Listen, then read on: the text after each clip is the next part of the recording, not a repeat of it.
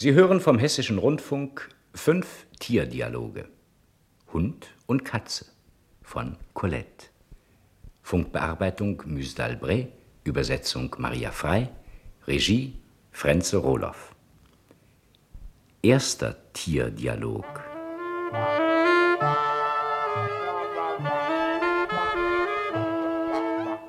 Sie ist krank.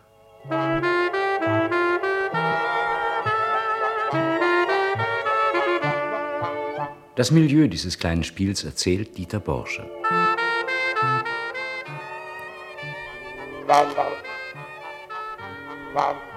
Benno Sterzenbach.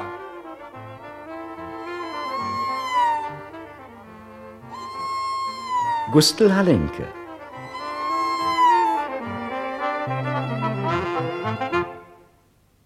Hören Sie? Kiki la Doucette. Und Toby Bull. Stellen Sie sich ein Schlafzimmer auf dem Lande vor, ganz nach Ihrem Geschmack. Die Herbstsonne schimmert durch die zugezogenen Vorhänge. Sie, die Herrin des Hauses, liegt ausgestreckt auf dem Sofa in einem weißen Wollkleid und scheint zu schlafen. Kiki la Doucette putzt sich auf einer schmalen Konsole. Toby Bull wacht, auf den Teppich hingegossen wie eine Sphinx. Er, der Herr, legt den Finger an die Lippen, um Schweigen zu gebieten. Psst. Und geht auf Zehenspitzen aus dem Zimmer. Was hat er gesagt, als er hinausging? Ich weiß nicht, irgendetwas. Vielleicht eine Ermahnung, so wie bleibt hier, auf Wiedersehen. Er hat Psst gesagt. Dabei mache ich doch gar keinen Kram. Sie sind wunderlich. Still, sagen Sie, und dann gehen Sie mit einem Schritt hinaus, den eine taube Ratte in 2 Kilometer Entfernung hören muss. Daran ist etwas wahr. Sie schläft. Ihr Gesicht ist noch ganz klein. Wenn du von der Konsole da herunterkommst, mach nicht extra Bums beim Aufspringen. Ausgerechnet du willst mir das Springen beibringen, du Angeber. Das Exkrement steigt in den Sattel und fängt zu reiten an. Wo? Was sagst du da? Nichts, ein orientalisches Sprichwort. Wenn ich Lärm machen wollte, Hund, könnte ich mir ganz einfach einen wackeligen Stuhl aussuchen und mich dort putzen. Dann würden seine Beine regelmäßig klappern. Tick-Tack, Tick-Tack, Tick-Tack. Im Takt meiner Zunge. Ein bewährtes Mittel, um aus diesem Zimmer herauszukommen, in die Freiheit. Tick-Tack, Tick-Tack, Tick-Tack. Dann wird sie nervös und fährt auf. Still doch, Kiki, aber ich putze mich voll Unschuld weiter. Tick-Tack, Tick-Tack. Sie springt hoch, reißt die Tür auf und ich gehe zögernd hinaus. Mit dem Stolz einer Verbannten. Draußen lache ich und fühle mich über alle erhaben.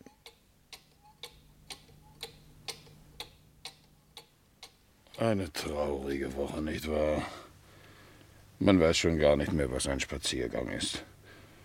Seitdem sie vom Pferd gefallen ist, habe ich auf nichts mehr Appetit. Mein Gott, man kann doch die Menschen lieben und trotzdem seinen Magen pflegen. Ich nicht, nein, ich nicht. Als sie vom Pferd fiel und so schrecklich schrie, glaubte ich, mir bricht das Herz. Wieso eigentlich? Das konnte doch gar nicht anders ausgehen. Man setzt sich nicht auf ein Pferd. Niemand setzt sich auf ein Pferd, welche Verstiegenheit. Und so ein Pferd, eine erschreckende Missbildung. Aber nein. Ja. Ich habe eins ganz aus der Nähe betrachtet. Oh, dass ich nicht lache. Das Pferd des Pächters. Als es auf der Wiese weidete, dieser bewegliche Berg hat mir einen ganzen Monat lang die Tage vergiftet. Ich habe mich unter der Hecke versteckt und seine plumpen Füße gesehen, die den Erdboden zerwühlen. Habe seinen vulgären Geruch eingeatmet, sein knarriges Geschrei gehört, das durch die Luft dröhnt. Einmal hat eins seiner Augen mich von oben bis unten angestarrt. Da bin ich geflohen. Von diesem Tage an war mein Hass so groß, dass ich wie von Sinnen war und das Untier vernichten wollte. Ich werde dicht herangehen, dachte ich. Ich werde mich tapfer vor ihm aufbauen und der Wunsch, dass es sterben soll, wird wie ein Blitz aus meinen Augen zucken, dass es vielleicht daran stirbt. Wirklich? Ja. Und das tat ich auch. Aber dieses Pferd zitterte nicht einmal. Es blies mich nur aus seinen Nasenlöchern an mit einem langen, bläulichen und stinkenden Atem, dass ich in grässlichen Krämpfen auf den Rücken fiel. Übertreibst du nicht ein wenig? Bestimmt nicht. Und auf solch ein Pferd klettert sie. Seltsame Verirrung. Wir haben nicht die gleichen Anschauungen, Katze. Für mich ist ein Pferd nach dem Menschen das Schönste auf der Welt. Und ich? Du. Du bist eine Katze. Aber das Pferd. Sie auf einem Pferd, hoch im Himmelsblau. Ein wundervolles Bild. Das Pferd leiht ihr seine Schnelligkeit. Endlich kann sie mit mir um die Wette laufen, wenn ich im blindem Galopp davonjage. Manchmal stürme ich voraus mit flatternden Ohren und hängender Zunge, und vor mir her fliegt der gekrümmte Schatten des Pferdes. Wenn ich erfolge, umhüllt mich ein duftender Staub wie Weihrauch, warmes Leder, feuchtes Tier und ein Hauch von ihrem Parfum.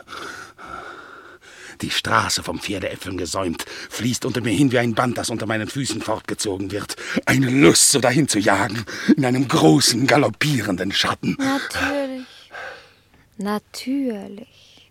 Edle Streitrosse, die über Berg und Tal setzen. Unter ihren Hufen der funkensprühende Kieselstein. Du bist der letzte Romantiker. Ich bin nicht der letzte Romantiker, ich bin ein kleiner Bulli. Und kam eines Tages zwischen den vier Beinen einer Fuchsstute auf die Welt, die sich die ganze Nacht nicht hinlegte, aus Angst, meine Mutter und uns Neugeborene zu zerdrücken. Ein kleiner Bulli ist beinahe das Kind eines Pferdes. Er schläft gegen die feuchten Flanken gelehnt in der warmen, mit Pferdemist vermischten Streu, trinkt aus Stalleimern und interessiert sich für Wagenwaschen. Bis zu dem Tage, an dem sie mich holen kam. Mich, den schönsten, den breitesten, den stumpfnasigsten des ganzen Wurfs, mich hat sie ausgewählt und an sich gebunden. Und da liegt sie nun und rührt sich nicht.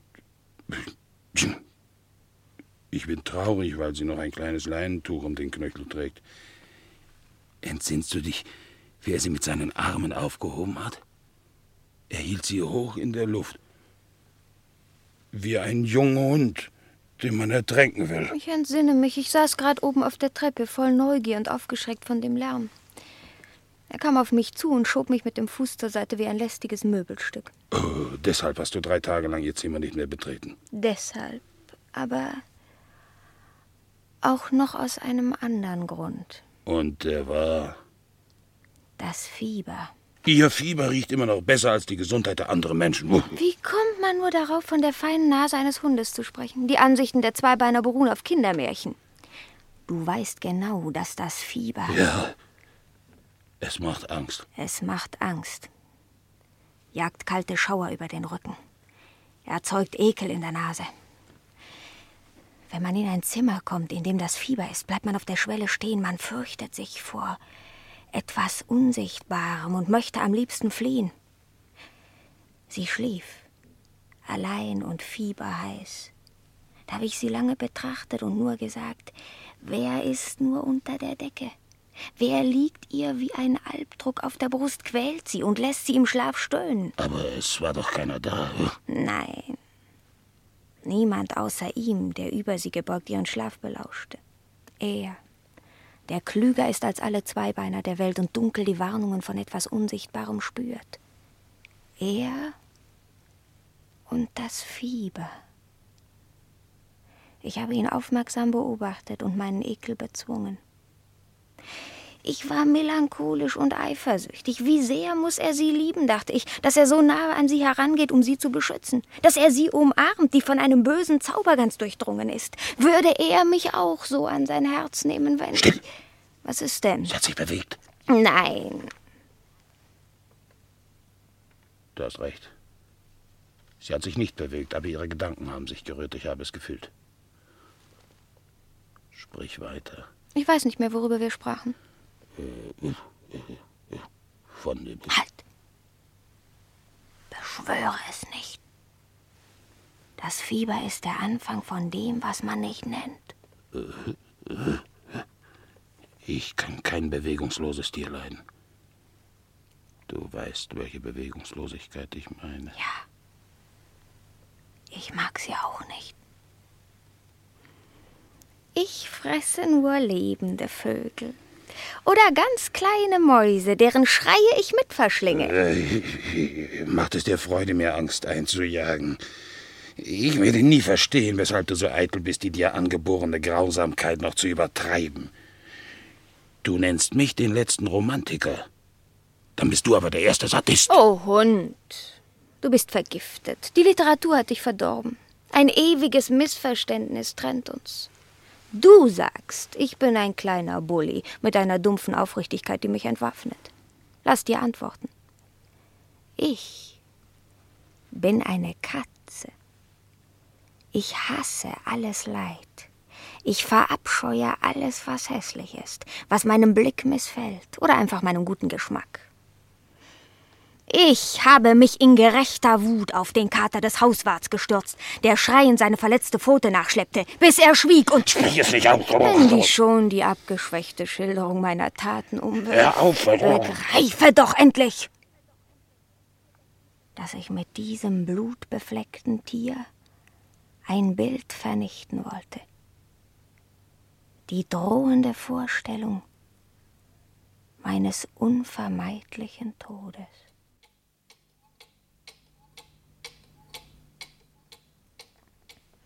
Miau. Das Eingesperrtsein bekommt uns nicht. Ich möchte gerne in der fahlen, untergehenden Sonne die Bajadere spielen. So nennt er es, wenn ich auf dem Rücken liege und für ihn tanze. Die Bajadere spielen auf den trockenen Kieselsteinen und auf den Blättern, die wie Bratkartoffeln rascheln. Draußen ist alles gelb. Meine grünen Augen würden sich gelb färben, wenn ich in die rote Sonne und den glühenden Hochwald blicke. Ich will nur noch an alles Gelbe und Fröhliche denken, an den kühlen und schönen Herbst, an den Sonnenaufgang, dessen Farben in den Blättern der Kirschbäume hängen bleiben. Komm, zeigen wir einmal, wie viel Kraft in unseren Pfoten steckt. Lasst uns unsere fröhliche Jugend auskosten. Vielleicht kommt der Tod niemals. Was machst du denn? Ich springe, du siehst es doch. Wo willst du hin? Zur Tür. Kratzen und das Klagelied der Gefangenen anstimmen. Und sie dabei aufwecken. Ich werde nur mit halber Stimme singen. Und mit der halben Kralle kratzen. Bleib still liegen. Er hat es dir befohlen, als er fortging. Befohlen? Mich bittet er. Das ist übrigens der einzige Grund, weshalb ich ihm gehorche. Gut, ich setze mich wieder.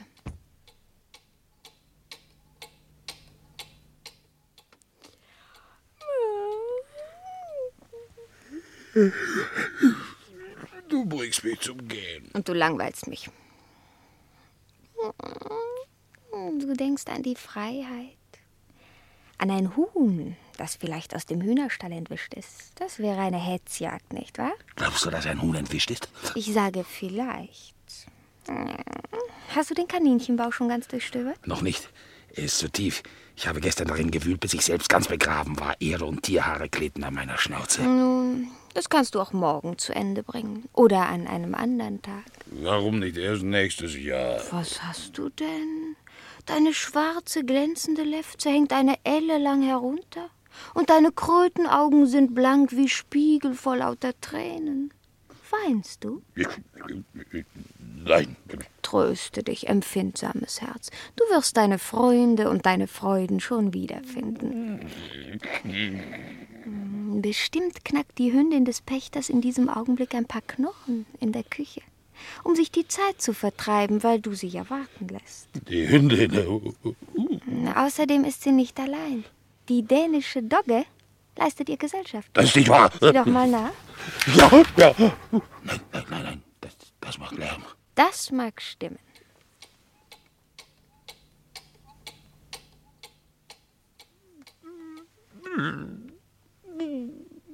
Die Hündin, die kleine Hündin. Die Knochen, die kleine Hündin.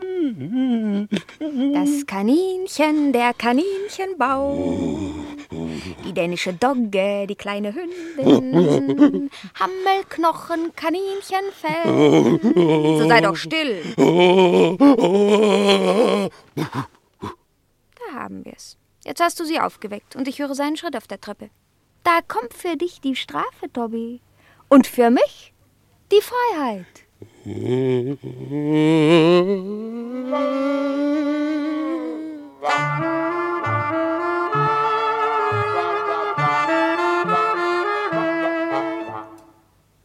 Sie hörten vom Hessischen Rundfunk den ersten Tierdialog von Colette, Sie ist krank.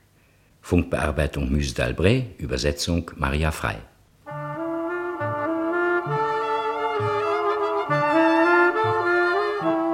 Kiki la Doucette, Gustl Halenke, Toby Bull, Benno Sterzenbach, Erzähler Dieter Borsche, Ton Reinhard Krawulski, Regie Fränze Roloff.